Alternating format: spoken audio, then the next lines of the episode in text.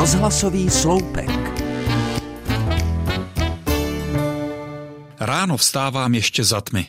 Venku mrzne, fouká silný vítr a obloha je temná. Nic, co by mě lákalo jít ven.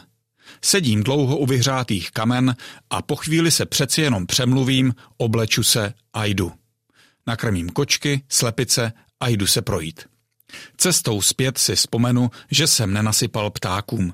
Zajdu tedy do stodoly, naberu plný plecháček slunečnicových semínek a nasypu krmítko po okraj.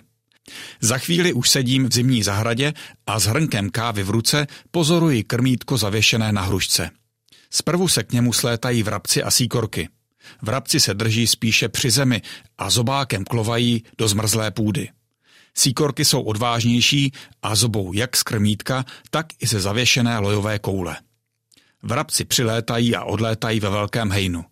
Jako napovel zobou a když zjistí, že je čas zmizet, ukryjí se v živém plotu. A tak se to opakuje. Na starou hrušku přiletí kos. Sedí v úctivé vzdálenosti, chvíli pozoruje malé opeřence a nakonec odletí. Za nějaký čas se drábky uchytí na kmeni hrušky strakapout. Dělá jako by nic. Zobákem proskoumává kůru stromu. Pak mu to přeci jenom nedá a zachytí se kovové klícky, ve které jsou naskládané lojové koule. Když tu se od někud vynoří další strakapout a začnou na sebe cosi pokřikovat. Chvíli se nahání ve větvích hrušky a pak oba zmizí. V tom na mě z vedlejší místnosti volá manželka, co dělám. Pozoruji ptáky, odpovím. Cože děláš?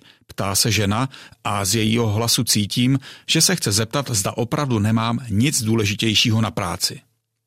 Abych zakryl své zdánlivé lenošení, tak se s atlasem ptáků v ruce pustím do vášnivého výkladu, ve kterém jí vysvětluji, jaké zajímavé druhy k nám na zahradu přilétají. No dobře, povídá mi žena, a když odchází pryč dodá, hlavně zase nepřekrm, loni tady byli vrabci tak tlustí, že snad ani nemohli létat. Ano, s přikrmováním ptáků bychom měli být opatrní.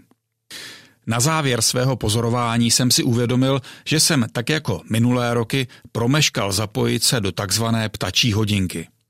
A tak dodatečně pořadatelům této pozorovací akce hlásím.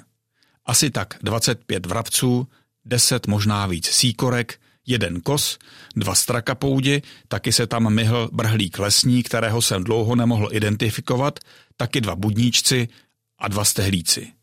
A líně kolem přešel kocour, kterého jsem předtím naštěstí stihl nakrmit.